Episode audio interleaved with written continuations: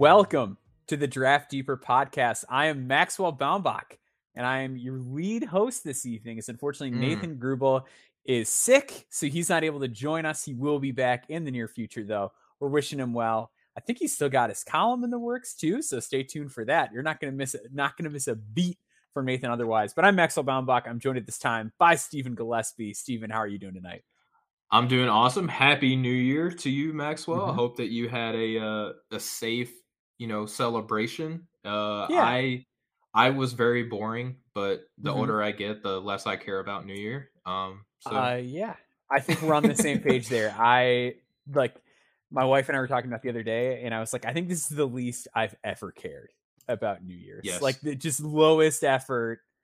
Uh, yeah, did not did not put in any work uh to anything except for basketball. Uh, which I Yes, put a lot of work into, and we're really excited because this is a fun episode. We've been talking a lot about college basketball lately and so is everybody because it's it's easy because I feel like the narrative of the draft tends to flow through college basketball because Mhm. historically that's what it's done uh, and that's what it's been. Uh, but we're and we're in a new era, and there are a lot of players outside of the NBA playing professionally, uh, whether that be abroad or domestically.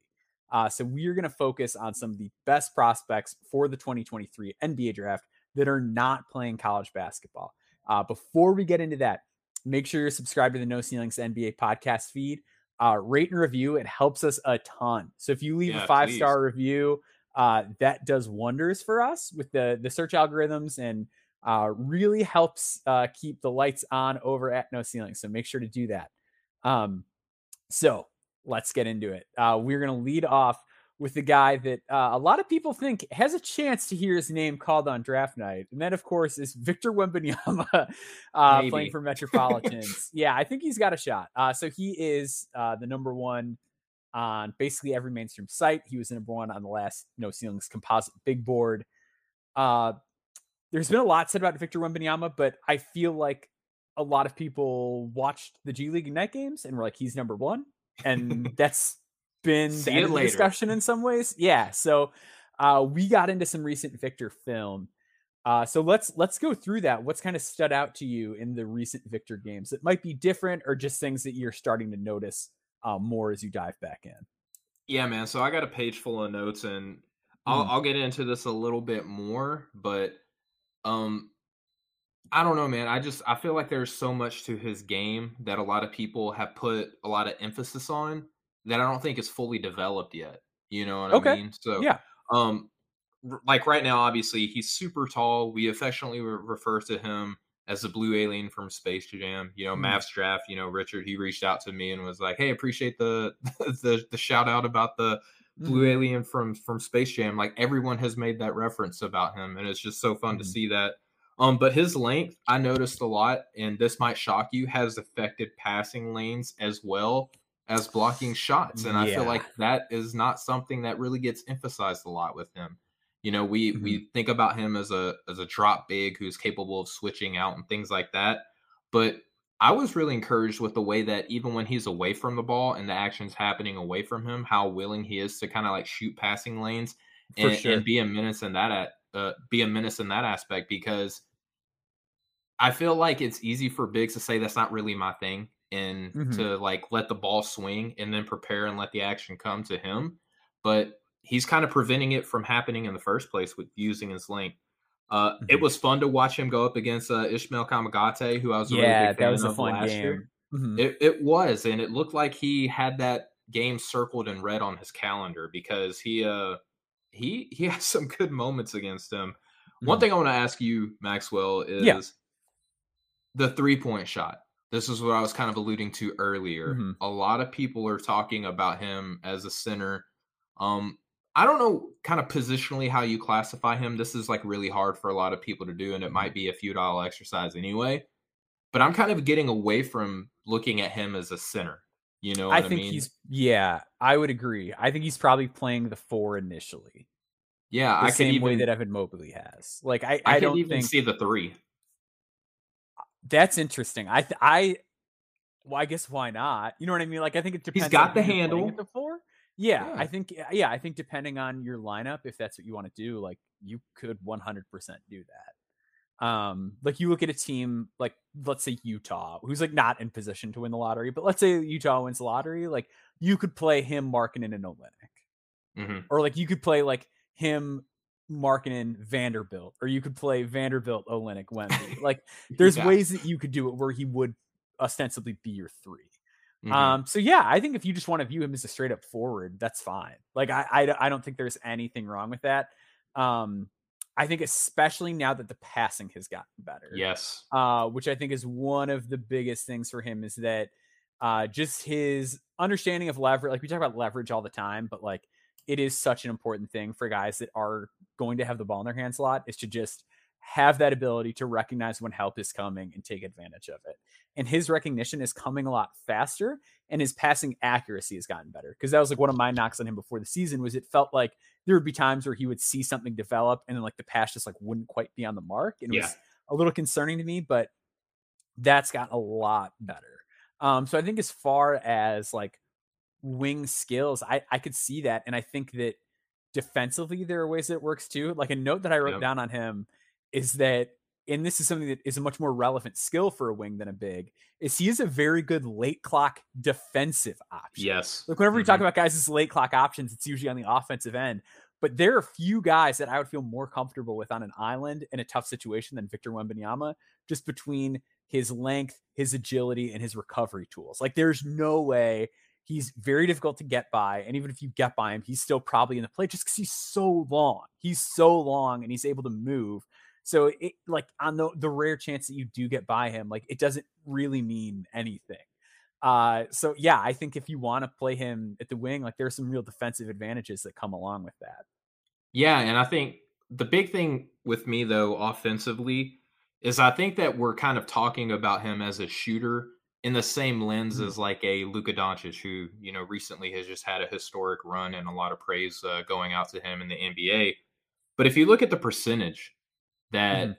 that Wembanyama has right now from deep, I don't know if you kind of look at it in that same way where Luka isn't the most effective three point shooter or efficient, but he is pretty effective and people still have to respect him from that range.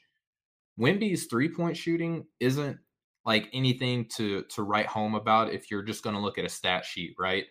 But I I'm curious if that stood out to you is like when you're watching him, he's a threat from deep like the entire game, but efficient wise efficiency wise it's not there. And I don't know if we're at that point of the season yet where we can start pointing out like quote unquote weaknesses in his game because I still feel like there are areas Yeah. in Wembanyama's game to get better. But that was one that kind of stood out to me. I was surprised to Mhm. see the numbers attached to that. Yeah, so he's making so this is using the InStat data, which I believe includes the the two ignite games. Uh, he is 33.9% from three on the year. So and he's taking around 5.6 per game. I Yeah. think what differentiates him from Luka is that like yeah, he's the guy who gets a lot of respect on the perimeter because guys knows know that he'll take them and he'll take tough ones. Like he'll take them off the dribble and stuff like that, which like the defense really has to guard you when that's a thing you do. Uh, if you're if you're somebody who hasn't watched Wembanyama, but if you're watching college basketball, think about like a Mike Miles at TCU, a guy who does not hit a great percentage from three, but he he will pull up from like well behind the line, so teams know like, well, we have to respect him because we don't want to leave him open because he can't hit him. That's sort of where Victor's at. I think the big difference, if you talk about like where Luka was pre NBA versus Victor, um, about half of Luka's uh, three point uh, field goals were three point attempts. Uh, his final season playing for Real Madrid before he came over to the NBA, where um, for Victor that number is about a quarter. Like he's taking about 17 shots per game and 5.63. So he's not totally reliant on it, and he has been so effective inside the arc. Like he's still shooting around 49% on all field goals. Uh, so the two point percentage is is good. Um, I don't think it's the end of the world. Like I think this percentage on this volume uh, is ultimately really encouraging, especially considering like a year ago he was he was still quite a bit behind this, and generally takes bigs a little bit longer to get their shot going. Yeah, and and that's the thing is like I'm still encouraged by it. You know, like when I'm watching him shoot, even the the misses, he had he has some pretty bad misses on the year too. Like watching, Yeah, there's some there's some pretty rough ones. egregious shot shot attempts, and like you can see where the ball is going. It's just like, oh no, may- maybe that wasn't the right decision. But mm-hmm. like that's why he made the the team swap that he get that he did to, to Metropolitans, right? So he can kind of fill his game out a little bit. And how often do we criticize college teams for not letting their star-studded recruits play in clutch minutes and experiment with the skills that they have? Yeah, like now's the time. Like the mm-hmm. next several years are the time for like Victor to experiment and like take those runner style one leg three point shots that he's taken a couple times and like and he hits them so it's like why not like yeah just do it and their team is winning is the other thing too like yeah. they're winning and he is so clearly their best player. He's having one of the best seasons in the history of that league um that it's like well yeah who cares? Like if if he's taking these shots that's that's fine. They're they're yeah. okay shots to take. Um the other thing I want to touch on with him really quick that, that stood out to me that I like a lot, um, and it kind of plays a little bit off of your passing lanes comment, uh, but it is more sort of in the vein of big man role, is his defensive pick and roll coverage is just ludicrous. Yeah. Um, because he can block both guys' shots mm-hmm. and he mm-hmm. has an ability to just play in the middle of the pick and roll in a way that like I can I guys can't do that. Like there's scares, other guys that it scares the handler and the roller. Yes, like he, yeah. You have to account like, for him both actions. There's no way to get a pass around him effectively. He can block the shot of the ball handler. If you get it to the roll man, he can still block the roll man. Like he just covers so much space. Like I talked to somebody a lot smarter than me a while ago who said, like, never think of basketball players in terms of height. Think of them in terms of like wingspan, standing reach, and how they move. So, like, picture like the St. Joe's mascot that's like flapping his arms the whole game. Like, it, it it's just so much size and length, like a sphere like, of influence, right? Yes, like exactly. There like, there's yeah. just the the radius of Victor Wembanyama is so massive that like it's just impossible to run an effective pick and roll against him. Um, and the amount of the number of times that I saw players either try to lob a pass over him in a pick and roll that was deflected, intercepted, or like was just so comically high that he was completely able to recover by the time it got to the big man. It, you just you can't do anything about it. It's nope. it is one of the most like frustrating experiences if you're watching from the perspective of the other team, like trying to get their offense going. It's it's unbelievable. Yeah, it's like high anxiety one thing though, mm-hmm. like as great as he is about defending the pick and roll, last note I have on him, and yes, it's a critique. I'm sorry. Um, is that when no, it's important. It's important to do exactly. this because like because if he comes in and struggles in any area, like we saw with Cade, we're like mm-hmm. Cade has had some struggles out of the game. People like draft people said he was going to be perfect, and it's like like I, am sure there were some people, but like mm-hmm. at the same time, like it is important to like point out like these are things that need work. These things still need to be developed, right? These things could cause some issues here and there. So continue on with your with your critique because it's important. Yeah. Yeah, no problem. And I think that this is where I kind of look at him more as like a, a three or a four, probably mm-hmm. more often, but depending on the team, like could probably give you minutes at the 3 mm-hmm. Um, is that when there's action happening away from him and he's in drop coverage as the big.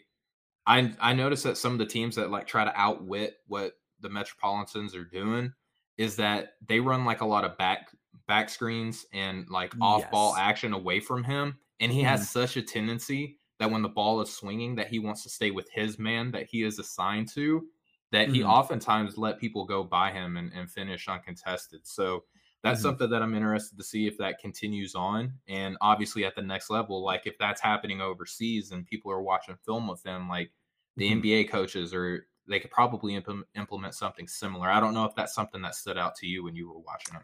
I, I yeah, so I didn't I didn't necessarily catch that. The other the one defensive thing that I've noticed that I think teams have had some effect with is like screen the screener type actions. Like yes. if there's an action where like he is screened, just the way that his body mechanics are, like it is the one thing that really trips him up from recovery standpoint. Just because like there is so much of him, it's really hard for him to get his balance back after contact.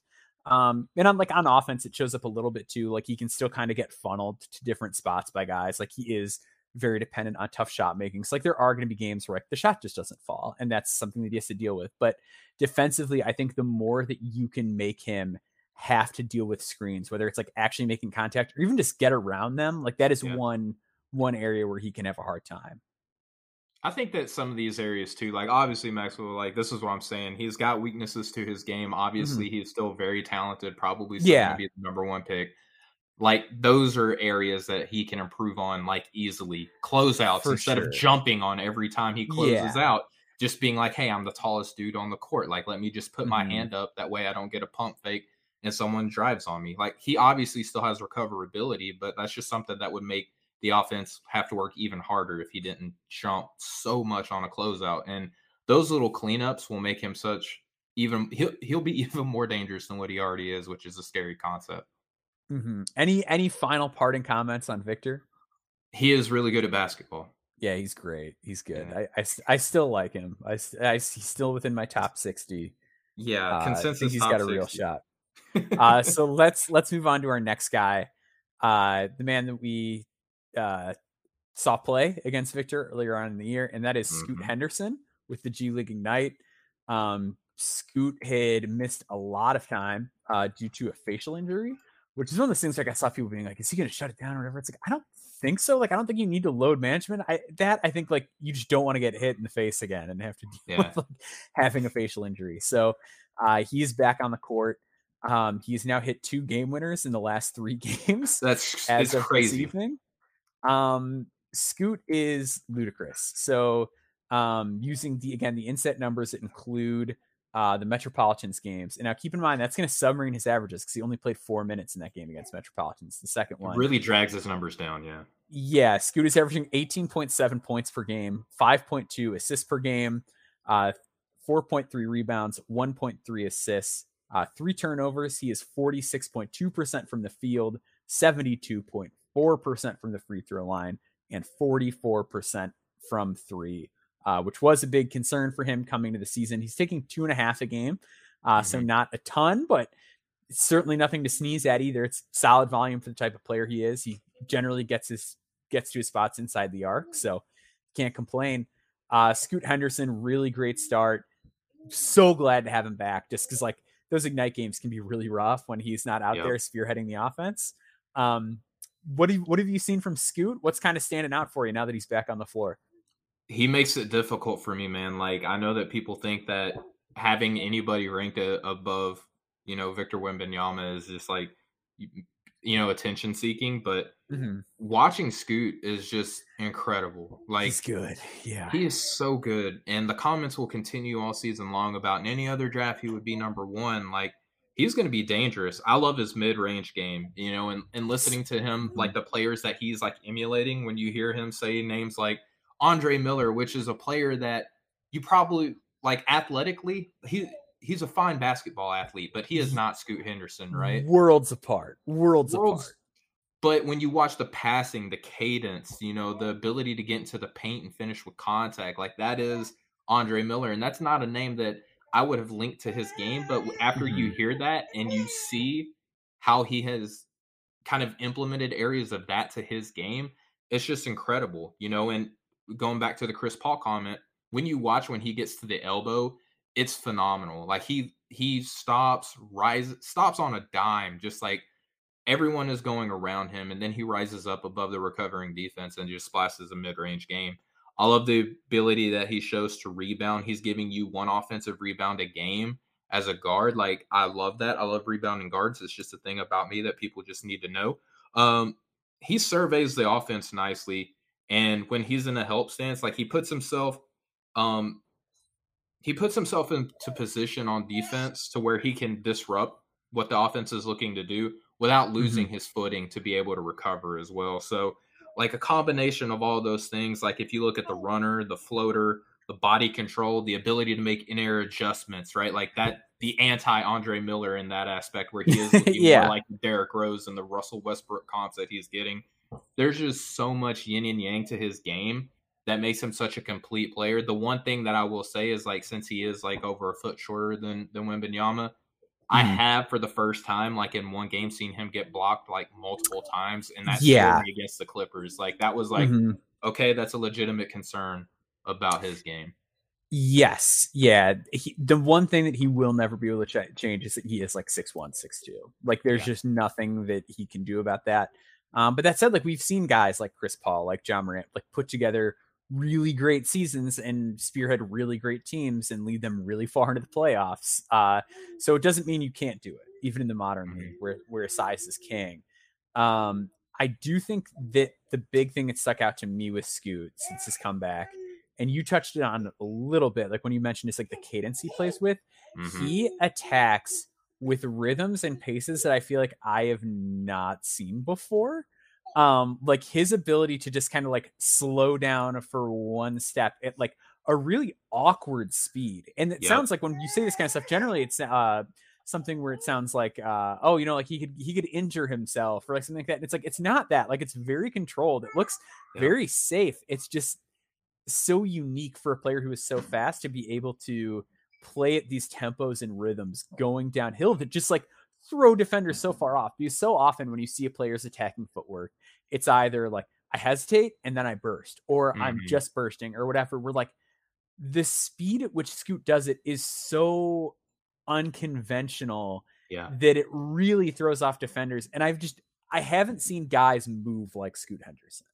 Like he a lot of the times like you see a guy do an attacking move and it's like, oh, that's like an attacking move that Russell Westbrook would do or that John Wall would do yep. or that like this is how uh like Ja Morant would get to the rim or whoever. Um or Allen Iverson even if you want to go like a little more herky jerky with it. Like Scoot has his own style in terms yeah. of how he gets to the basket, and it makes it so difficult to anticipate. Yeah, and then I mean, if you even want to look at more contemporary guards, right, like Tyrese Halliburton and Shai Gilgeous-Alexander, yeah, yeah. like those like are the type pace heavy guys. Exactly right, and and you see that Scoot is balancing that explosivity that he has to his game, and that's something that stands out to me, Maxwell. When I'm evaluating talent, is like, what do you have that you can replicate at the next level, and what do you have that stands out compared to everybody else on the court. Like if you have a movement pattern that is all to your own, that is effective, especially in the G League, where he is going up against guys that want to play in the NBA, that are playing in the NBA, and he stands out just in terms of movement. That's mm-hmm. that's incredible. Like that's what makes it so hard for me just to give the city to to Victor Wembanyama because like mm-hmm. as much as he looks like a unique player all to his own, which he does, like the exact same thing can be said for Scoot. It's just that the the the, the comment that everyone's going to keep throwing out there is like, well, he's you know got a foot and a half, you know, short mm-hmm. of of Wembanyama. So like that's what the line of demarcation is between these two players. But again, Scoot, like he's strong. He finishes through contact. The Euro step into the offhand in the center layup that just looks mm-hmm. impossible to block that he does. I mean, it's I could keep going on and on. Like he shouldn't be able to make the passes that he does. Um, I don't know why t- his teammates don't always have their hands up whenever he plays. Like these turnovers it is that I so see, frustrating. They get like credited that, to him. Yes, exactly. And it's just like, well, if this dude had his hands up and was ready for the pass, and like you would think that 10, 12 games into the season that they would be expecting these things, mm-hmm. they still have their hands down, and it drives me nuts, man. Yeah, I like I remember like the first time I played with like a point guard that had like a ton of like style and like unique passing to his game. Like he told me because I was like a big, like he was like, Oh, if I have the ball, always be ready to catch the ball. Mm. Like if I have mm. it, like you might have it a second later. Like be ready. And I feel like someone's got to have that same talk with the other guys on the Ignite because, yeah, like his turnovers look rough. Like if you're coming in from the outside, it's like, well, okay, 5.2 assists to three turnovers. Like I'd kind of like to see that turnover number come down or the assist number go up. And it's like, yeah, like the Ignite, like they've done a pretty good job, I feel like, of of getting a lot more like ancillary shooting on their yes. roster, especially like this year than last. Uh, Jenkins, like last year, those guys were really thrown to the wolves. Um, whereas this year, like there is more of that. So I like the assist number if you want to quibble with it, maybe you could, but like also he just doesn't like plays off ball a little bit more than you might expect if you're not watching yep. the games. Um, but with the turnovers, yeah, like a lot of them are ones that are credited to him that I don't think are bad passes. But also, like defenses do really load up to him, especially depending yep. who else is on the court. Like there are lineups where teams know like some of these guys can't make us pay, and we're able to just really load up on him. So I'm not concerned about like his turnover to assist numbers, especially compared to like some of the other people that will not talk about on this show necessarily, but like there's a lot of guys that have assist problems this year and like have turnover problems, and like yeah. Scoot's not one of them. Like I'm not sweating these numbers at all. Where do you have like a concern about that at all or no? No, and that's what I'm saying. Like the turnovers, I don't. When you watch, like he is the engine of this team, and you talked about like Mhm. the adding, you know, the addition of ancillary shooting. The same could be said about the playmaking too. When you got Leonard Miller, who is a who's growing as a four and a five, and we're going to talk about him Mhm. later. He handles, you know, Sidy Cissoko handles, Jenkins handles. There are a lot of ball handlers, and although there is an increase in shooting, I wouldn't necessarily say that this is a best floor spacing team in terms of efficiency Mhm. either, right? So Scoot showing that he's a willing shooter is great. The pressure that he puts on the rim is phenomenal. His hang time, phenomenal. I just I don't know if Wembanyama is just worlds ahead of this guy. And I it just it makes it hard, man, because I try to watch and I try to get it, and I'm just like, I just can't quit Scoot, man. Like he's he's incredible. Yeah. So let's say we were able to run like 100 simulations of Yeah. the future. Oh boy. What percent of the time does Scoot Henderson have a better career than Victor Wembanyama? Because I think it's probably a hmm. higher percentage than some people would want to admit. I would say like think it's probably, like, comfortably 30 to 35. 35 is what I was Yeah. thinking. Yeah, like comfortably 35. I would say upwards of like if the to the point to where I'm starting like am I just like kind of trying to buy into a narrative or something like that Mhm. when I get to 45. It definitely wouldn't say 50, but I would say like comfortably 35 40 okay. I start getting uncomfortable when I get to Mhm. like 43 45%. Okay. Yeah, because the thing for me too is still just like, how dumb do you feel in the simulations where Victor is the better player? You know what I mean? Like, and like, and that does Yeah. matter. Like, people want to It, pretend it, dude, it's doesn't, huge. Yeah. but it does matter. Like, it does matter if you take Scoot one and Victor is better, and it's like, oh yeah, in the in the modern NBA, you picked a guy who was like a foot and two inches shorter than him. Like that that reflects really bad if that if that plays out that way. But I do think that, like the number of outcomes where Scoot ends up better is it's not nothing. It's definitely not nothing.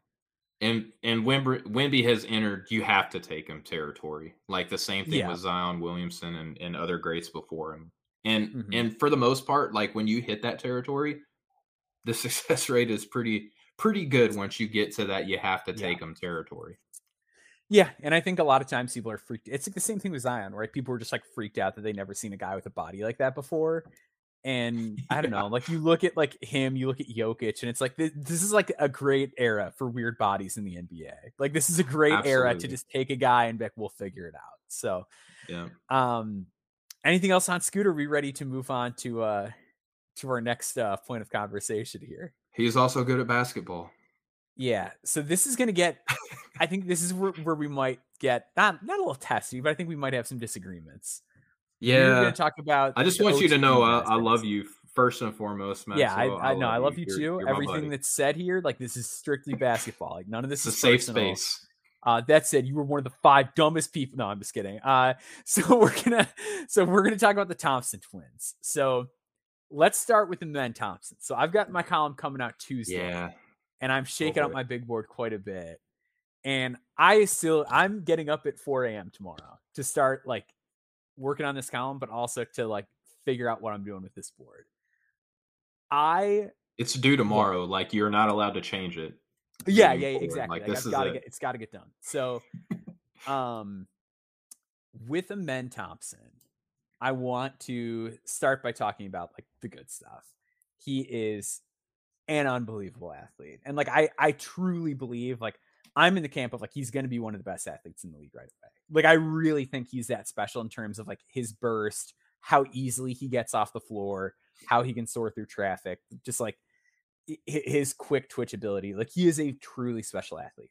He's also very creative. He is really really creative in terms of how he sees the game. You can tell like the fact that he's been able to play without a leash has like benefited him in so many ways. Like he's just able to make passes that like most guys would never dream of, and it kills Mhm. defenders. And and guys are ready. Like the guys that play with him know like to be ready in in the way that Scoot's teammates don't at times.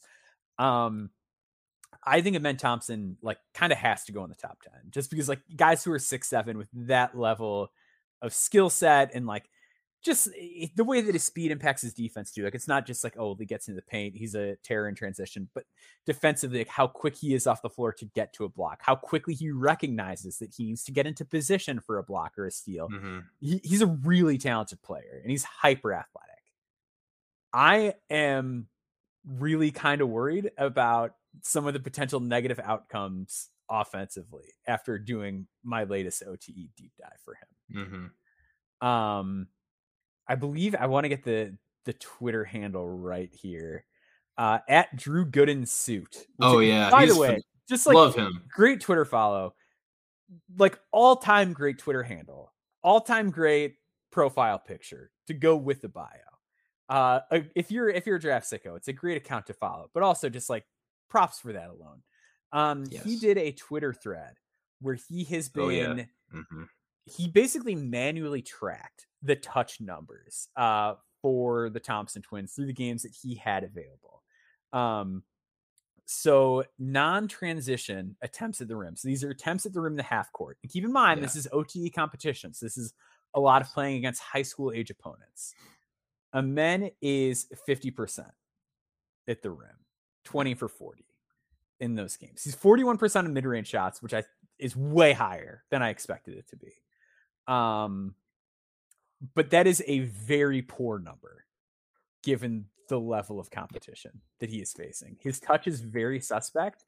Um but what concerns me more is like how he wilts against contact and how much more contact averse he is than Ausar and how he just does everything he can to like angle himself away from it at the basket and he does not have the touch to compensate for that. And I don't know if part of that is that like he's also a bad free throw shooter, so maybe he doesn't want to go to the free throw line or yeah. what, but like it's it's a problem. He's he's not good at the rim in the half court against high schoolers and he's going to have to eventually like part of the sales pitch of him is like he is a walking paint touch. So you want him to be a good finisher if he's going to get to the basket and like is he that kind of a threat if he's struggling this badly against high schoolers um so let's start just there the offensive concerns with Amen Thompson as a scorer. Um well let's start with him as a finisher because we'll touch on the shooting again in a minute but um how are you kind of feeling about him as a finisher at this at this juncture? So first off and i'm going to try to eliminate when I'm talking about Amen, mention Ausar and vice versa, right? Like I want to. Yeah, yeah, yeah. Let's I, I feel like on a right now. I f- so with that being said, I just want to say that I have not so far in the season at any point had either of the Thompsons within my top five. Like I just okay, yeah. There are a lot. There are a lot of things that are concerning about both players. So now that I have said that, I'll transition now and slowly talk about them in. Um, first off, I'm just going to run through my notes, man. So offensively very slippery gets into the paint pretty easily is something that when i'm watching these games like i see that right? Like he does show good rim pressure he does show the ability to get to his spots driving left or driving right. Like i it's something that i see consistently. Um he's constantly pushing the break and i feel like that like if we can just park here for a second maxwell mm-hmm. transition. Like an elite transition player, right? Euros, yeah. jump stops, spins, constantly pushing the break. I feel like this is where people are making or breaking their evals with Amen Thompson. Mm-hmm. Is saying that yes, I acknowledge the transition. Anything outside of that, he's concerning to me. I feel like with players like Ben Simmons, with players like uh LaMelo Ball, for instance, right? Like those are the types of players with size, with vision, with elite, with top tier. Well, I would say Ben Simmons top tier athleticism. Ball yeah. is a different type of athlete where he can like kind of finagle his way around a defender, but he's not like the most explosive athlete. I feel like height, athleticism, feel, and ambidexterity that he has, I feel like that in of itself is like how you mentioned, that's like top 10. Like you just you have to take a player like that. We know that feeling height, like having that intersection of those two things, typically translates well to the NBA. Also, I don't think the NBA during the regular season is as half court oriented as a lot of people typically will make it out to be, right?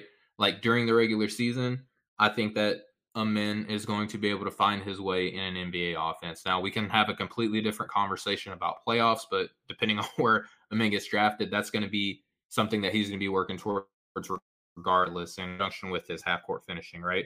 Um, show some flashes of a floater and run game that would have been pretty pretty good for me. Um, makes exciting plays, but one thing that was discussed on um, the draft act that Albert and Corey talked on that I had in my notes that I'm glad that they touched on.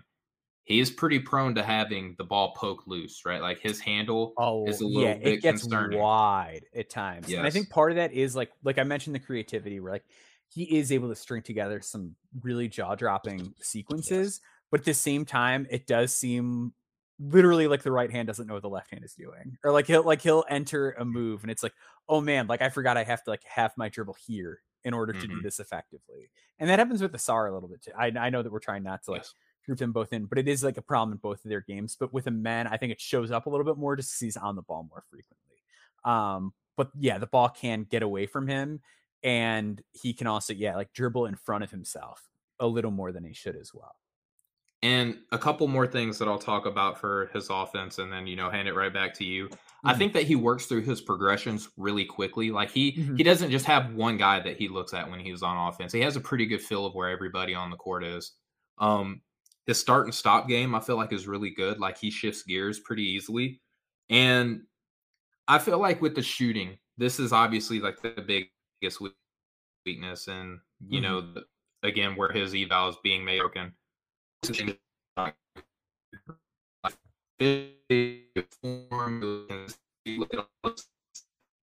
He's a shooter, right? Like mm-hmm. he's mm-hmm. there are there are players that you're just like, why aren't you taking jumpers, right? The fact that Amen is willing to take them, I think is a great thing. And I don't know if you notice this too, but it looks like corner jumpers are a little bit more of a higher success rate f- for him than like pull up jumpers or top of the key or on the wings. Like when he's in the corner, I feel like it has a higher success rate. And I haven't found any numbers that kind of justify that. Like if Drew Gooden suit may, might be able to yeah. hand jam some numbers in there for, for us, that would mm. be cool. But um, you know, watching him shoot in the corner, I feel like he's more comfortable, more confident. And I think it's actually a little bit more consistent as well. Um, I haven't shut the door that he is the higher of the two, but after watching the game and also understanding that if we're willing to give like Wembanyama the, the pass because he's playing in an in an experimental kind of place right for other G guys, like mm-hmm. obviously OTE is very experimental yeah. And then is trying some some stuff, right? So like when mm-hmm. he gets into the NBA and it's a little bit more organized and more high level coaching, I think that the raw tools that he possesses actually might translate better than what some people are anticipating. That's all fair. I yeah, I don't think you said anything that was egregious. And I think one thing I need to correct you is I mentioned like Amen is like I, I called him a bad free throw shooter. This year he's actually been really good. He's he's 81.8% at the free throw line this year. So correction, I was wrong. Uh, but last season he was very poor. I believe last year was around like 57% or something like that. Like he really struggled last year. Um, so let's talk about the shot since you mentioned yeah. that. Um, so my yeah, so I my offensive concerns are like kind of like three prongs. So it's it's the finishing, which I mentioned, uh, and like all that goes with it, the touch, the lack of a willingness to embrace contra- uh, contact. Um, there's the handle, which like the fact that it comes kind of wide, which I don't totally sweat because I do think that like he's still just going to make a ton of plays given yeah. the fact that he is the type of athlete that he is. Um, but he does have 3.2 turnovers per game, which like is kind of high. Um, yeah. I do not like that he is constantly leaking out into transition on defense. I know. I hate uh, that too. I I get it. Like he is a very good transition player, so I understand. Like that is how your team wins games. That is how you create advantages. Like you are effective doing that. But like it feels so egregious, and there are times where like they give up extra baskets because he was so eager to leak out in transition that like his man got a rebound or like somebody else got a rebound and his man was totally unattended. Like he is so thirsty for transition basketball that like it it costs his team at times. Uh, but let's let's touch on the shooting because that's the big thing. So yeah. he is 20% from three on the year, 20.8%. He's taking 2.7 per game. Um, teams are daring him to shoot to a comical degree. Um, yeah. there was a game that I watched. I think it was I think it was against either the Bruins or the Holy Rams. It was one of those two games. Um, it was because it was one of the ones that was on InStat. Uh, so I believe it was the Bruins. Um, they were sagging so far off of him that it's like this is not a guy who's shooting 20.8% from three. This is a guy who's shooting 20.8% from three on wide open three pointers. Um, I said it before and I'm going to say it again. Like, it is deeply concerning to me that the biggest thing for overtime elite as a professional path line this offseason was to get the Thompsons better at shooting. And yep. men did not do that. And I think his shot looks worse. I think it looks worse that he's getting it to the top. He's moving it to the right side of his body at the last second before he releases it. It's a big problem. And I I'm very bothered by the fact that this was a known problem going into the year. He got and like that was like something I complained about last year was that guys were like playing up on him. Like guys were giving him the ability yeah. to just blow by him. And like he's still getting into the paint when teams are sagging on him, which I do think speaks like very favorably to some of what he's going to be able to do in the NBA as an attacker. Uh, but he is getting just wide open threes and he's not making them. So I have very serious reservations about the like, well, if he can even be average as a shooter, it's like I I think that might be like off the table. Like I think we might have to be hoping that like he can become just like kind of below average because like this thing is busted. He's got to rebuild it. Like he has to rebuild that shot from the ground up. It is very bad right now. And I think that is possible, right? Like I'm not going to yeah, rule out the fact that like the jumper can't be improved. And funnily enough, um, you know, not to not to catch any or give any strays or anything like that. He's not the worst efficient shooter that we're going to be talking about today. You know, it's just something to keep in mind going forward. yeah, if um, we're talking percentages, there's a guy who is much worse, actually. So, yeah, surprisingly, um, yeah, but well, like, yeah, I, I, I, I, will say if you want to, like, uh, sorry, just real quick, like, if you want to no, say please. like you can burn it down from the ground up and get there really quickly, a really guy, good guy to point to would be Josh Minott, who had like a very busted jumper in college and in the G League this season is taking three threes per game and hitting 41% on them. So, like, we just saw a guy with a horrific looking jump shot who made like two or three threes his entire college season, and one of them was banked in, like, immediately just completely rework his form. So, yeah. Like if I, you want to say like, "Hey, you're you're overreacting," like I might be because we, we just saw. I don't think that you are. Like it's obviously concerning, right? Like not just like on a stat sheet, but also like when you're aesthetically it's not something mm-hmm. that you're that you're enjoying watching right now. Again i don't want to use like where he is as an excuse because i feel like ote has done a great job um, within its brief time in existence of improving players um, especially the younger ones right?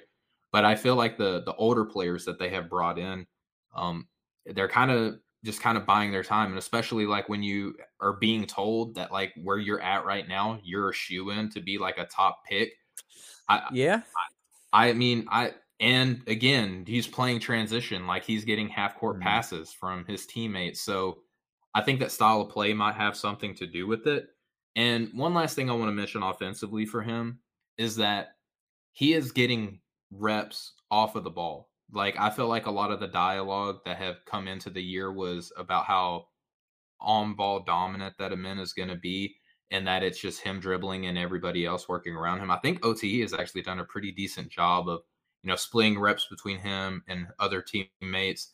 And also that when he shares the floor with some of their better players, it's not always in his hand. Like they do a good mm-hmm. job of running him in motion to help get him the ball. And I think that's going to be key for his early success is going to be if you're not a great shooter, like running in off of actions, getting the spot, getting the ball on DHOs, um, just like constantly, big, yeah, constantly applying pressure, I think is going to be a way that he can improve. And then you mention this all the time, Maxwell, as he gets stronger, like who's to say that he's going to be limited playing a point guard position, right? Mm-hmm. Like there might be some creative ways to hide the weaknesses, and there's also, like we mentioned, you know, the chance that the weaknesses can get better.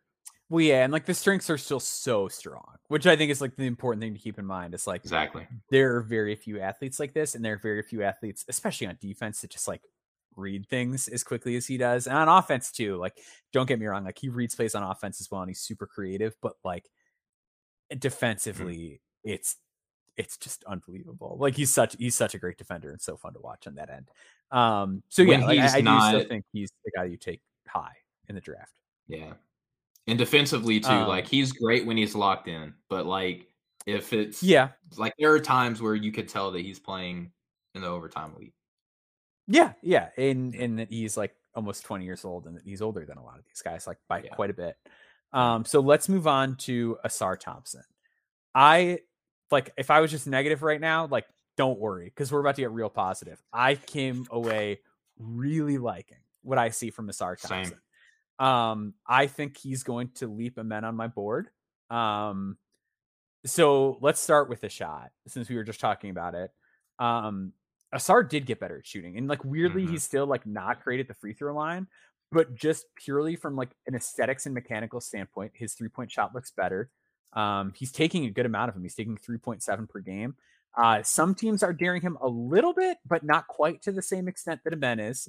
Um, so it still might be a thing where he comes into the NBA and has like a really poor opening year shooting the three. That that could be. Um, but I just love that it clearly looks much different. It is so much smoother than it was a year ago. Like there's been real growth, I, I Mhm. believe, from Ausar Thompson as a catch and shoot jump shooter. Um, to the Drew Gooden suit uh, thread point, like mid range, still real iffy. Yeah. Um, his touch in the basket is better. He's about 58% of the basket. I think he's much less averse to contact than Amen is. And it Yeah. shows up two places. It shows up there and it shows up like competing defensively around the basket, especially in terms of rebounding. He's not as thirsty to get into transition as Amen is. Um, and the other big improvement, and this is the biggest thing that Ausar has added to his game. Um, I think Ausar, I think they're both very good defenders. And I think they're both like really quick to recognize things and get into position on that end. I think the difference was on offense that Amen could play at like really high speeds and see stuff really quickly. And I think Ausar was always just like a little bit slower on the draw and like still like very fast for a player his age and his size, like really, really good uh, Mhm. for for a six seven player his age. Uh, but now he is playing a lot more fluid. The, he still has the handle getting a little bit loose, but I think he's more dangerous with the handle. I think his footwork is better with the ball in his hands, and I he's doing more live dribble passing with his right. Um, and he's just doing more on the go as a passer. He's not needing to slow down. He's not needing to come to a jump stop. So now that like the passing isn't that far behind Amen, it's like, okay, well, here's a guy that where I feel better about the jump shot. I feel better about how he deals with physicality. I feel better about his attentiveness. So, like, is that margin really that big that, like, why don't I just pick the safer of the two? If we're just talking about like the overtime elite po- prospects, like, why don't I just take the one that's like a little bit safer? Um, and that, yeah, I guess that's the question I'll ask you. Like, what is the case for Amen over Ausar, and are you seeing those same improvements that I'm seeing? Well, I mean, like when we get to a certain point on the board, safe like safer is obviously like the like the I, I would say the better way to go. But I mean, Yeah. if we're, I- I'm not I'm not there. I don't know where you're at on your new board. Like I can't wait to read your new piece. I don't have guys like both top five guys. I have like Okay. I'm in six, and I think I got a start like seven or eight. Like from Okay. last I looked, I think maybe a minus five. I don't know. It's it, I've been Mhm. tinkering a lot as well, but I don't have either top five. Ausar has impressed me. Like I'll, I'll lead off with that. I came away with him significantly higher on my board coming out of it than I did going in. Right. So the thing why I wanted to stress not comparing Amen to Ausar is because I really didn't want to do this with Ausar to Amen because I think that Amen has been the measuring stick to Ausar's success, and I don't necessarily think that's in his best interest. You know what I Mhm. mean? Like because he is a better shooter than Amen, a lot of people are saying like, well, he's he's a good shooter, and it's just like Mm. he's still got a lot of work to go on his jumper. But because he's better than Amen, people are are saying that he is a All better right. Oh, player. there. Yeah. Okay. Yeah, you know what I mean? Like that he's arrived as a shooter and hmm I I don't see that the case. And here's the thing I'll say about that. It's important, in my opinion, for Ausar to be a better three-point shooter coming in than I think it is for Amen because Amen is I more agree. adept as playing as a ball handler and applying more pressure on the rim. And it's not to say that Asar isn't a good ball handler or a good passer, but I don't think that they're particularly close in that regard. Like Ausar is safer. And I think that that's because he is understanding of his limitations as a ball handler. I would say the same thing as a passer. Like Ausar does make good reads. Like he has very good connective ability. But if we're if we're talking about just like one for one, like where they're at skill wise, I think Amen is a better ball handler by a good amount, and I think that he is a better passer by a good amount. Ausar is showing enough connective ability as a as a passer and a and you know a, a ball handler, but the shooting isn't there. And if he's going to be an off ball mm-hmm. guy, that's just a like that's predominantly a defender with some connective ability but a below average shooter, like that's much more concerning. And now I'm considering like, is that necessarily safe? Where you do have Amen who is a stronger ball handler and a stronger passer, who if he does improve as a shooter, now you're talking about like potentially like a top 40 to 35 player in the NBA. Where as Ausar, I don't necessarily see him having that level of a ceiling. So role wise, where they're going to be, I don't necessarily think that Ausar is as much as a, a, safe prospect as he is being made out to be, but I still think relative to his peers that he is a top 10 prospect, if that makes sense, right? Like it's much I get, yeah, yeah, I get you. It's much more important that he is a better shooter than than mm-hmm. Amen because of the role that he's going to be expected to play, and the shot's just not really there. Yeah, I think I think it's I think the one thing that Ausar is going to have working for him is that if you look at a lot of other players in this same kind of tier of the draft, they're all guys that he is like a better athlete than, and it's a lot of yes. other guys that are struggling with their shot. Um, yeah. So it is guys like Cam Whitmore, right, who's like also mm-hmm. really struggling to find a stroke. It's a guy like an Anthony Black who like is hitting, but like nobody really feels that great about it. Yeah. Um, and and again, like Ausar is the better athlete out of the two. Same with like a Jarace Walker, where like Jarace is probably like a more fundamentally sound defender, but like in terms of athleticism, it's not particularly close. And it's another guy where it's like, well, the percentage is good, but like the volume is is basically half of what Ausar is taking. And granted, the competition's better. Um, but he's not getting opportunities like Ausar is no, either. I for sure, that, for sure. Um, but yeah, like it's a lot of other guys like have those similar questions, and he has the athletic edge over them. Um, so I do think that yeah, like relative to his peers, the case for him is still rather strong. Um, I yeah. guess yeah, I guess the big difference is just where we feel about him as a distributor. Um, because yeah, like he's never really been labeled a point the same way that Amen has. Um, but I and do you feel like if you're drafting Ausar, like this is I think where yeah. the evaluation comes. Like, and and this might be a fault on my end. And I mm-hmm. again, I have these two like neck and neck. They're they're much more closer now than they have ever been to me, and I don't have the door mm-hmm. shut that Ausar can't can't jump them in. But what is Ausar's NBA role? Like if you're drafting him, and I don't know where you have him on your board, but if you have him three, like yeah, or you have him like where I do, he's probably you know three. Okay, so if he's three, what's his NBA role? Like if you're drafting him, say the like I don't know Charlotte Charlotte drafts yeah. him and he's playing next to ball and he's mm. what what what is what's his role? He is ultimately a like slashing three that you occasionally run plays for, where it's like he eh, like there are plays where he is the initiator. He's a guy that grabs and goes, and you run like early offensive sets through. Like you run like, hey, he grabbed the board. Like have a big rim run, have the other big run, set a drag screen and pop. Like just really simple, like grab and go early offense type stuff. Like you let him do that. Um, because I think that's where he's gonna have a lot of success, right? Is transition and early offense. Like the yeah. longer that the shot clock ticks, like the the more difficult it's gonna become for him. Otherwise, I think you're looking at maybe he comes off screens like a secondary option, or he's attacking a defense after LaMelo has run a pick and roll and defenders have had to move and now they're out of position. So now you hit him from the slot or from the corner, and then he's attacking a defense. It's already been compromised to a point um, and then you're hoping that he can catch and shoot out of the corner. Uh, so I think it's something like that, which is not like the most exciting offensive role for a number three pick, and because you're still counting on a lot of development to happen to get him yeah. where you want to be. Um, but I see him being that kind of a player initially. Yeah, and I think that that's kind of like the role that I see him in too, and I think that that's where draft philosophy comes in too, right? Like, do you want to go safe at three, or do you want to go for maybe a player with a higher superstar upside. And I think that Ausar does have like all star, like there is a mm-hmm. world where he could be like a like an Andrew Wiggins, like maybe one or two time All Star in the NBA and still Mhm. be a really good player. And he was drafted number one overall, right? So like there's a case to be made that he should be higher on my board. And he has he has gradually made his way up there. I just struggle with as a shooter, and I don't trust him to come in and be a playmaker or like a ball dominant scorer. Where do I place him? You know what I mean? Like that's kind of Yeah. where I'm at on him. That's fair. That's fair. So that that'll wrap the OTE talk. Um, so from here we're gonna we're gonna go a little bit quicker just because these are guys that are lower down our boards.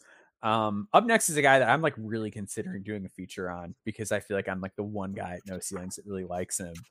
Uh, and we are pretty far. Another guy we're pretty far apart on Leonard Yeah. Miller, uh, for the G League Ignite. I like Leonard Miller. I think that there are very obvious flaws to Leonard Miller's game. Um, I think I might have mentioned on the last show, like there was a possession where he and I wrote about it in my column. There was, I think it was against, I think it was the game against the Clippers where he had the ball. He's got a small on him, and the obvious thing for him to do is like he's a very efficient two point scorer. Yeah. Get the guy in the post, take him inside, get a look, maybe get to the free throw line. He's been a pretty efficient, you know, free throw shooter. Uh, 77% at the line this season. And you make one, you get two points in the G League. Uh, Instead, he calls for a ball screen, gets a switch, gets a bigger defender on him, and then launches a three. And in the games, again, this is through InStats, this is including those Metropolitans games, 26.8% from three. And just like, what what are you doing, man? What what is this? Um, but as a whole, this is a a player who is very uh productive in the G League. He is scoring so Leonard Miller 6'10, uh, 19 years old, uh, 14.5 points per game, just about nine rebounds per game, 1.7 assists to 2.3 turnovers, 1.1 steals, 0.6 blocks, uh, shooting splits of 48.5, 26.8, 77.1.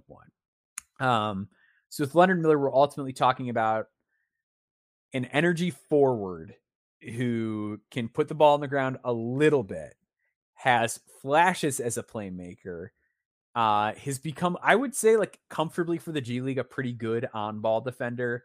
Off ball defense is still very inconsistent. I would say it's Mhm. better than it was, uh, but there are still some very bad breakdowns that occur on his watch. Um, there are very bad turnovers that occur on his watch. He is a very like possession by possession player at this Yes. stage where sometimes like you just want to rip your hair out and other times you're like oh i see the vision here Very Uh, frustrating to watch. yeah, Yeah. so you have have really dug into a lot more night film uh lately where are you kind of at where were you at on Leonard Miller coming in because I think you were lower and do you feel any better after this kind of recent deep dive that we've all done I do. I do feel better, Mm-hmm. but the bar was more. So all I had to do was step over it. Yeah. Now it's up a little Mhm. higher. Um, I've already talked. I feel like a, a a good a good bit on his on where I see him struggling. Like I don't. He's is he a floor spacer? No. Like is he going to be a Mhm. playmaker? No. Like his handle. especially not initially. I think is the thing. Yeah. I think that's the thing. Is like if you want to talk yourself into like the passing flashes, it's like okay, well, what is he going to have to do first in order to get the ball in his hands more? Because teams don't just give you the ball because you have No. passing flashes in the G League. Like that's not how it works. So No, you got to develop like- some other skills first before a team trusts you like that. even I think a team like and and the fact that you're saying that Maxwell, and I think that you have like a mid to late first on him. Somewhere yeah, in he's like yeah, he's right? like I think around like twenty ish. Yeah. yeah, which you know I've seen I've seen significantly higher, right? But if you're taking him Mhm. at 20, like you said, you're not taking him to be like an offensive hub, despite the Mhm. fact that NBA offenses do actually enjoy running offense through their bigs now. Um, Mhm. he's not the best passer, although in the Clippers game he did have a sweet dime to Sidy Cissoko, which I Mhm. loved. Um, here's my thing, Maxwell, and I think that, that we could just kind of steer the conversation in this in this regard. What are you drafting him for? Because I know that you Yeah. said that he is like an A to B prospect to you, which I would love to know two things like from you, and this would help my evaluation a lot. How do you how do you assess an A to B player? Like if you're watching Yeah, him like in the yeah. middle, he's at like 8.5 right now, right? So Yeah, so yeah. how do you assess an 8.5 player? And then what's Mhm. his ultimate role in the NBA that you want to take him as high as you are Mhm. right now? For sure. So with Leonard Miller, um, and I've said this like a lot, like in our group chat. I think ultimately, like you. So let's let's go to the the A to B player first. Um, Yes. what I want to see is what I have seen, which is I want to see more of the flashes as a passer. I want to see, more, and I want to see more consistency as a defender, especially off the ball, um, because he was like a disaster defensively prior to this Ignite season.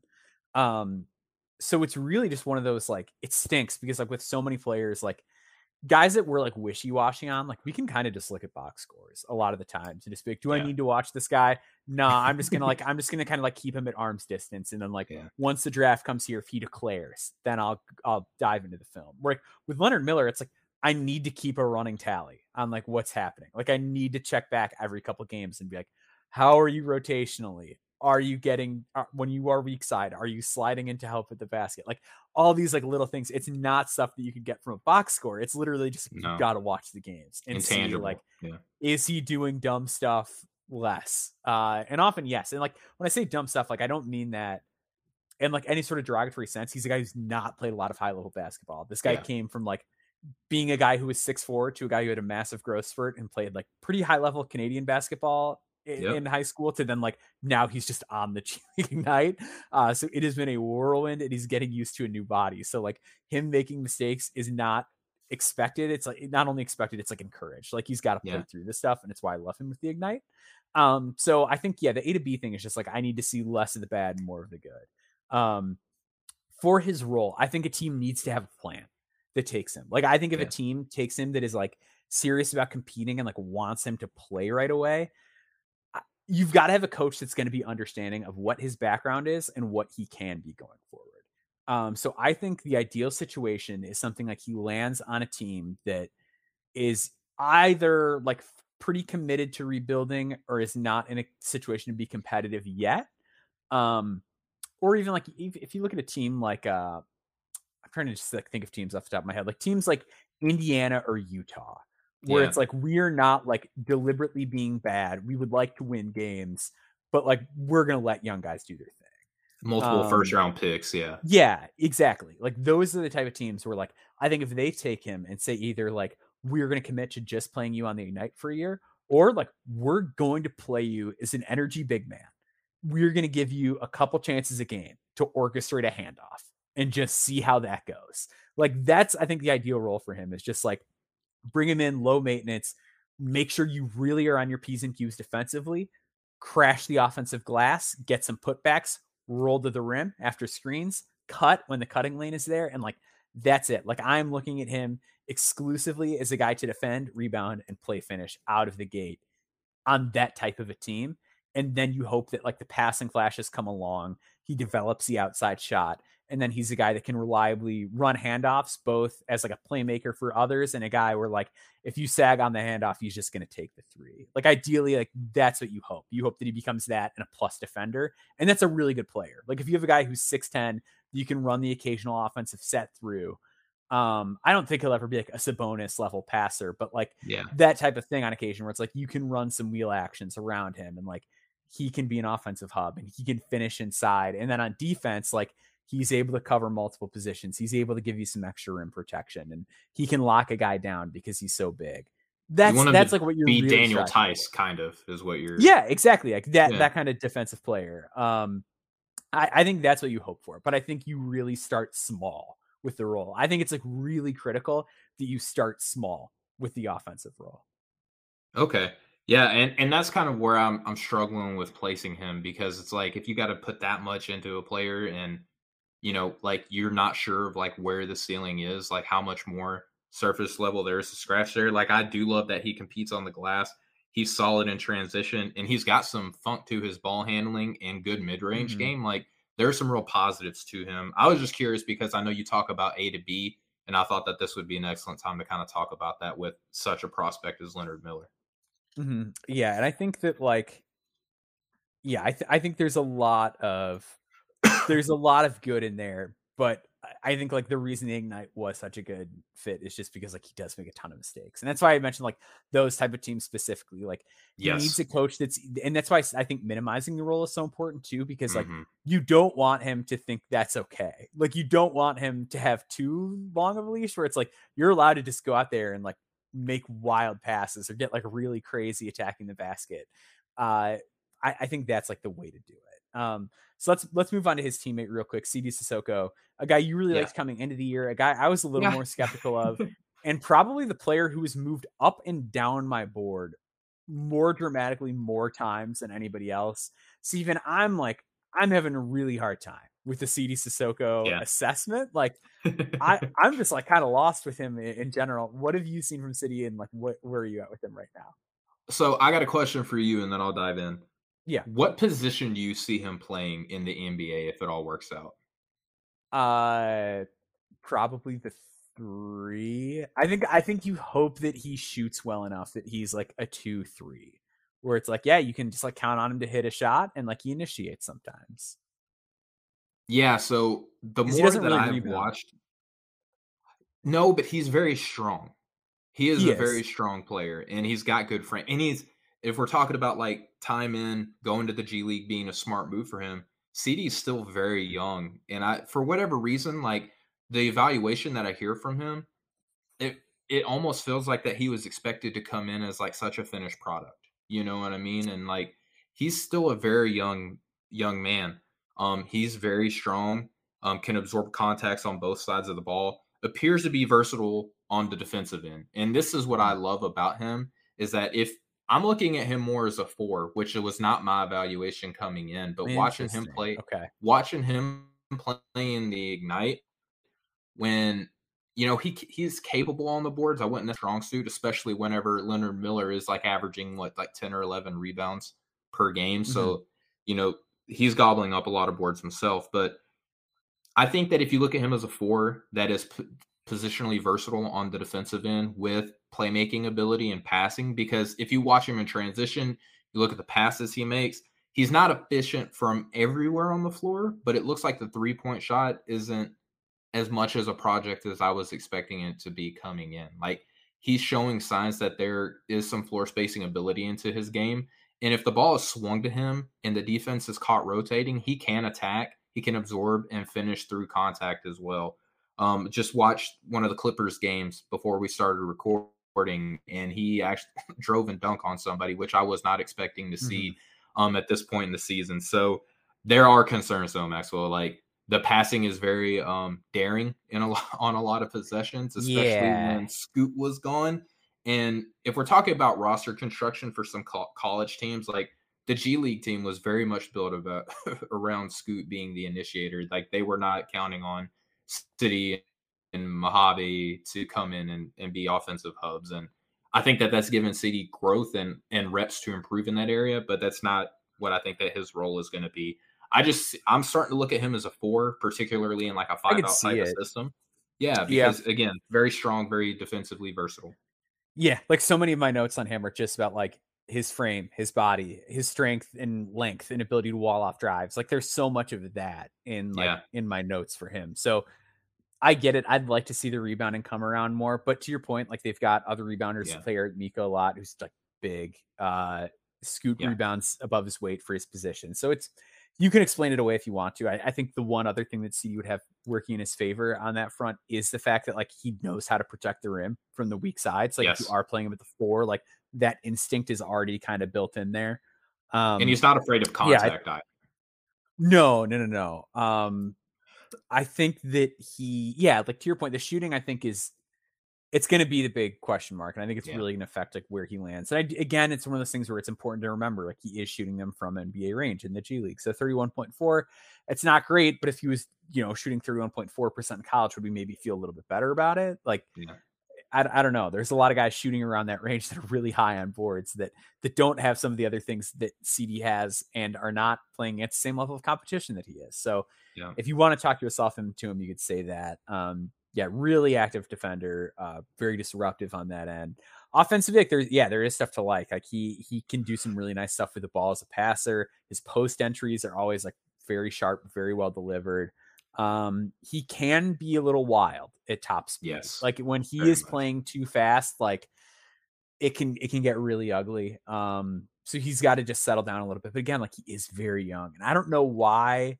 I feel like he doesn't get that same benefit of the doubt. I don't know if it's just he's played longer than a guy like Leonard Miller, but maybe I should be a little bit more fair um to Sidy as far as like what he's working through as far as I forget that he's only like 18, 19 years old because he also Yeah. does have like that pro level experience overseas before coming to the G League. well and like he just looks like he's 24 like physically like he has a body of a 24 year old like he most guys who are his age are like really scrawny or underdeveloped like you look at Jaden Hardy who is older than him when he played Mhm. on the G League Ignite it's like oh yeah like he's still got some baby fat on him like he's not that quick or whatever like Sidy is built like a man already at 18 Yes. so that that is a big difference um so let's move on to our last kind of like big name on the docket we might touch on some other guys real quick but Sure. uh, Nikola Jurisic, uh, who is playing uh, for Mega in Croatia um, as part of the Adriatic League. He was a guy who was really highly touted coming into the year. I believe he was like top 20, top 25 for me coming into the year. Uh, six eight, sort of guard forward type, point forward, uh, if you want to say that. Um, so we, let's let's just do the numbers first. yeah. 11 points per game, 2.6 assists to two turnovers. So like positive assist to turnover ratio at that Mhm. size, 2.6 assists a game, real good. Uh, he's not blocked a shot on the season. Uh, 1.1 steals per game, uh, two rebounds per game, which like again, like oh, kind of kind of low for the size. Okay. Uh, let's do the shooting splits now. He This is, almost broke our group chat the other day when yeah. when I was just like, "Hey, did anyone see that shooting shooting worse than Amen Thompson from deep right now?" Yeah, so he is this is using the InStat data. 38.7 from the field, 69.2% from the free throw line, and 10% from 3 on 3.8 per game. So he's taking them. Can't say he's not taking them. Uh, and he's not like a busted jumper guy and like he looks pretty. It can't explain it. No, it's it's like a, it's a real Jalen Hood-Schifino situation. Like you'd watch the high school tape and like the three point numbers were disastrous, and you watch the shot, and you're like, I kind of like that shot. like I, I I don't hate the shot. His is probably prettier than than JHS's would for was for sure too. So how where like uh, if we can rip off the Tylers real quick, where's your panic meter with the Cola Oh, boy. stage? Uh man, ripping off the Tylers, that's a lot. Six, six point five. Okay, Like that's kind of where I'm at with uh with where I was coming into the season and what I'm seeing Mhm. now. Um there's some good things to like, but I'm thinking positionally, like I know that he's dealt with injury, which Rucker was, you know, very quick to Yep. to to remind us, and that was something that I needed reminder on. And uh, you know, Corey, shout to him, big fan of you know by form over um efficiency numbers, especially on the number of games that he's played in, which I believe is only what like eight games or something, something it's like that. Yeah, very low number. So the shooting, all it takes is you know two, three really good shooting games, and then that percentage is up, right? Mhm. I'm just, I'm nervous because it's not what I was expecting to see. If that makes sense, I Um, agree. Yeah, He I, competes I though was not very hard on. to be. Mhm. Yeah, but I will tell you the one thing. Maybe I'm maybe I overreacted. I'll call it a clean five. My panic meter is a clean five because Okay. I wasn't expecting the defense to be as good as it is now, especially navigating screens. hmm Yeah, I I'm with you. I I would probably have my panic meter a little bit higher as far as like a this year guy. And that's the thing. He's young. Like this is a dude who could Yeah. like has several years if he does not want to put his name in this year. So like for this year, I'm probably at like a seven point five, just because I think it's really hard for teams to Yeah. talk themselves into a guy that is shooting 10% from three. And again, it is eight games that we have for InStat data. So that like you said, it could change in a hurry. He has, you know, one game where he's five for five and he's like doubled the number of threes that he's hit on the year. So it it could be as simple as that. Um, I I'm with you on the defense. I think the defense is a lot better than I expected. Um, I thought in the games that I'd seen of him prior uh, to this season, he told on himself with his feet a lot. Like he would sag Yeah. way more than it felt like he needed to, and he'd give up really easy looks and like he would do the Jovic sometimes, where it's like I'm just gonna foul if you if, if you drive at me at all. Like if you, if, if you try to make me slide my feet, I'm I'm gonna foul you. Like I do not make me slide my feet. Um, but yeah, he's really moving better defensively. Um, on the shot, he does take it quick and confident. So like I do yes. think that's something that he can he can do. Uh, it's it's why I would be confident like that, and the fact that he's taking him off of movement too. Uh, there's a real level of fluidity on defense. The last thing that I want to see, uh, two things. The passing is like a big part of his game. It's like a big selling yeah. point. Like he's he's really creative with what he can see and what he can deliver as a passer. Um, I think he premeditates his drive sometimes, and there'll be instances where like he goes into a spin move, and it's like, oh, you decided you're going to do that spin move like four seconds ago. Like yeah. there's a guy who was just standing in the way, and he still went with the spin move, and now you lost the ball. Uh, it's like some of his turnovers just feel like don't like it's easy stuff where it's like you're just leaving that on the table and that can just, just play play more loose because uh, he has the fluidity to do it. I think it's just a matter of like getting more comfortable and getting used to being more improvisational with the ball in his hands uh, against pro competition. Um, and then the last thing is like we mentioned the rebounding he needs to make sure he boxes out around the basket because like he gives up some yeah. second chances or like he'll lose his man and then his man gets the second chance opportunity like that type of stuff is just a very irritating flaw that like I can't have that I can't have the turnovers and I can't have you shooting like this. Like I need if if some of those other things are further along maybe it wouldn't bother me as much but he should be rebounding better than he is. The shot I don't like think you can really do anything about it. There's no easy fix. I think it I think time in and of itself will take care of that, whether it's this year or further down the road. Um, but the the premeditated driving is the other thing that I'm really frustrated with with him. Yeah, and I think that too when we were talking about him in the group chat was that he's kind of predictable too as a ball handler mm-hmm. in the sense that if he's driving right, I think that he has a really good chance to get to the bucket and finish it with a clean pass. If he's driving left, he is not really looking to go to the basket. Um, some of mm-hmm. his passes coming through that angle um, are a little bit more wild. And even when he goes left, he's also looking to go immediately back to the right. So if we're looking at him as like a combo perimeter player, playmaker, um, cutting off half of the court on him is going to make his life a heck of a lot harder at the next level. But dude, he's so young, like you said. He is. Um, he is my I said my panic meter's at a five. I think I slid him back like maybe five or six spots because of where I'm seeing the areas of concern on him now and how mm-hmm. other players have just played better than my expectations. It's just the song and dance that we're at the time of the year right now. So um mm-hmm. I haven't sold out on him as like a draftable prospect or anything like that, but there are more glaring concerns and and hopefully with more uh games coming down the line, some of those areas get uh addressed quickly. Mm-hmm. So that those were like the big names that we wanted to touch on. Those are the guys that I, I feel like most places are projecting to be drafted. They're generally guys that are in the top sixty. Um, are there any other international guys that you want to like touch base on or that have caught your eye at all or anything like that? I mean, we've talked a good number. We've talked about a good number of them. You know, James Nnaji when we did the oh, international oh, yep. dive. I think that he's a fine player. Um, mm-hmm. Still a lot of concerns with him consistent uh, consistency, strength, um, trans- translating over to the NBA at his position. I think is going to give him problems. But he's he moves his feet very well. Um, has excellent you know um, ball tracking ability and timing on his blocks.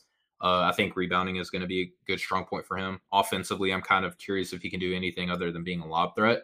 But on some systems, that's really all you need his position to do. So I have him kind of as a late second, mid to late second right now.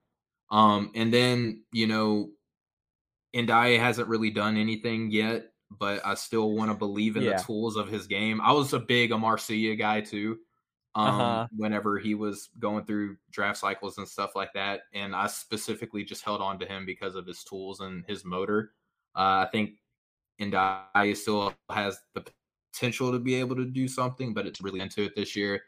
And then our our favorite point guard in the draft cycle, Juan Nunez, is uh, a guy yeah. whose name I consistently still see, and I just I want to mm-hmm. be nice and just say that he is a fine point guard. Yeah, I felt like really because like, like we've been the downer on him. Like pretty consistently and I like his name has started to fade from the conversation and I think that's fine and like again it's the same thing we said about him the last yeah. time that he was brought up like he's young like he does not need to enter the draft this year I think he's got like 3 more years like just keep developing man like there's yeah. no no rush if a team takes him as a stash there're probably other guys I'd rather stash but like there's there's no rush um Ndiaye was someone that you mentioned, like I want to touch on. So this is a guy. He is six ten. He's he's playing on Baskonia's third league team in Germany. So the level of competition, I believe it's their third league team. Uh, level of competition is very poor. Um, it is like a wild watch. Like he is yeah. all over the place. Uh, he is way too three point happy. Like he loves to just launch the three. Like there are mm-hmm. so many times where it's like, you know, you could just like drive to the basket on this, and it's just like he's already launched a three. Um, yeah.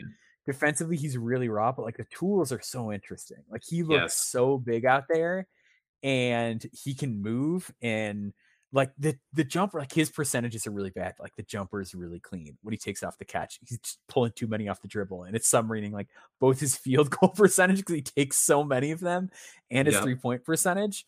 Um, and like inside, like he he like there'll be times where he gets a smaller guy on him and he'll post him up and hit a nice hook shot over him. And it's like, oh boy, like there we go, we're in business, yeah. and he can make some solid basic reads as a passer and just like hey someone came to help and he hit the open man like there's there's enough glimpses that you can talk yourself into it but he is so far from being a finished product like i would love him as a second round stash depending on the situation but like 100% not a guy that you take and you're like get over here let's start the clock on that contract yeah. like not going to be that kind of guy but like still very intriguing as a stash because like all these habits are things that should be fixable like it's like just don't take as many bad shots like the defense, like that's just going to be a matter of experience. Like if the work rate is there, it'll come around. Like he's so intriguing still. Yeah. Um, that I what about a real path for him.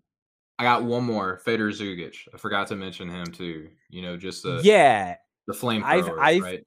yeah, I have not watched an Ulm game in a while, just because like him and like the fact that like Nunez hasn't really been great, and like I feel like Zugic just like like the buzz isn't there. Like when I like make my like watch schedule for the week, like buzz yeah. does play a factor. Like if I, am just sure. not hearing a ton about a guy, I don't necessarily go out of my way to watch him. I think Zugic is still really interesting long term, just because the level of like movement shooting that he can do. But like, has he done much as of late? Or I I don't know. I haven't okay. I haven't watched much of yeah. him since my first my first round. But um, mm-hmm. name that I wanted to bring up for the listener, and this might be something that we can take as homework um coming into the yeah. next episode. So but, it does look like his minutes have have trailed off. So like early in the year, he had like an 18 point game, a 17 point game. Uh, the last four games, it's been four points, one point, six point, two points. So it looks like, and he's 26.4% from three, where like the shot is like the big thing for him. So yeah. like, and like this is one of the things like when you're projecting NBA role, like this is a guy like when he has a cold stretch because the rest of that game just isn't all the way there yet. Like he could really find himself out of rotation pretty quickly. So it's a shame because I like him. Like he's very fun when he is on, but it might just yeah. be further down the road for him because he's also still really young. Like I think if he'd gone in last year, he would have been like the youngest guy in the draft. So no rush for him at yeah. all. Absolutely, but yeah, those were the the only international guys that I had, man. But this this was a fun exercise. I'm glad that we were able to have the the long awaited Thompson talk on on Draft Deeper. I think that was the most extensive we've dove into them. Yeah, yeah, that was a real good time. I'm I'm glad that, that we did it, and I want to thank the uh, all the listeners for coming along on this journey with us. Um, always, if we leave us feedback, find us on Twitter, get at us. Nathan is at Draft Deeper on Twitter. I will plug his mm-hmm. stuff. Um, I am at Boundboard. Stephen, you are at Stephen G Hoops, correct? Yes, sir. Awesome, and let him know what you just put out this week. At, at yeah, so, NBA.com or Substack, which you should be subscribed to if you're not already yeah, I mean, you're getting, you know, uh, I won't even say how I feel about it. Like we've been getting a lot of buzz lately, Maxwell, from our fans. That's just like very humbling words um, about how they're enjoying the content. But yeah, just had a piece drop on UCF's Taylor Hendricks, who didn't even include it in the breakdown. It's just like how the uh, how it broke down from when, when I got it written to when it edited and when it posted. Didn't even include how well he played against Houston, which big test for mm. him, man. Like he looked huge. it was a very great game, and we were like making comments like, dude, like Houston might eat them alive. And he, yeah, yeah, he we was worried great. about that matchup. And he he showed out. So um well timed article. Um, a lot of good content in there. I dove in about how the evolution of the NBA and shout out to Spins because this is trailing his article that he released um about a week or so ago about the the power forward spot and how he's looking at it. I actually messaged him on the mm-hmm. side and was like, hey, I'm writing about power forwards a little bit too, but in a completely different direction. Like I'm talking about like modernized twin tower lineups where size is in so long as it's coupled with great skill. And I think that that's what Taylor Hendricks is bringing to the NBA. Great three point shooter, great defender, budding playmaker, competes on the glass. When he gets stronger, a lot of his weaknesses are going to be um, not as weak anymore, which is great. Um, so please go check that out. NoCeilingsNBA.com free 99 by the time you're listening to this nathan's piece is going to mm-hmm. be released and then maxwell you got a piece that i can't wait to dive into man yeah yeah so this week i am covering noah clowney which was like a really interesting film dive for me because he's one of those guys where i feel like and i feel like this is part of the reason i was so excited for your taylor hendricks piece as well is a lot of these guys that just kind of like explode out of nowhere. I think people react to the stock a lot. Like people are like, oh, this guy's got to yeah. go this higher. Like I'm I'm holding out on this guy, but you don't get a lot of like thorough analysis of like what is this guy's game? Like mm-hmm. what is the game here? What is there? What's still yet to come along? Um, I really enjoyed digging deep into Noah Clowney because there were some things that were flaws, and I'm like, oh, that's like a pretty easily fixable thing. Um, mm-hmm. There were some areas where I was just like really encouraged about the way that he plays the game. Uh, so really, really excited to get that one kind of hammered out. Started on it today. I'll have that finished up tomorrow. And it'll be up on our Substack on Tuesday. Um, and like I said earlier, a lot of big board changes. The expanding big board. There's gonna be quite a bit of movement there. Uh, this draft is starting to feel really open for me, so I'm gonna kind of dive into that, and of course, quick hits as always. So that's what we've got coming down the pipe. Yeah, yeah Nathan's so piece by the time everyone's listening to this today is uh, yes. uh, covering Nick Smith, who just got hurt and I'm sure he's going to give you a lot of good reasons to remember his name. Yeah, yeah. Nathan has been really all over the Nick Smith thing. So he um, he's done a lot of work on his high school film, obviously before the season, and now kind of yeah. really thoroughly dove into those college games. And we might not see him again. Uh, so it's a really important piece because I think the Nick Smith discourse might get kind of carried away, where it's like yeah. we haven't seen him in a while, and people just kind of like make stuff up or like write him off, or they get you know recency bias and sliding down. We're like Nathan is going to go really deep in his game and, and kind of take you through all that, and that's important to uh, to keep in mind moving forward, since that that may be the last that we've seen of him. Yeah, very true. Um, so that is that. Thank you so much for joining us again. Please subscribe, uh, both here and to the Substack if you have not already. Leave a five star review; it helps us out quite a bit, and we always appreciate you all listening into 2023. Hope you're all having a happy new year, and we'll see you guys next week. Much love, y'all.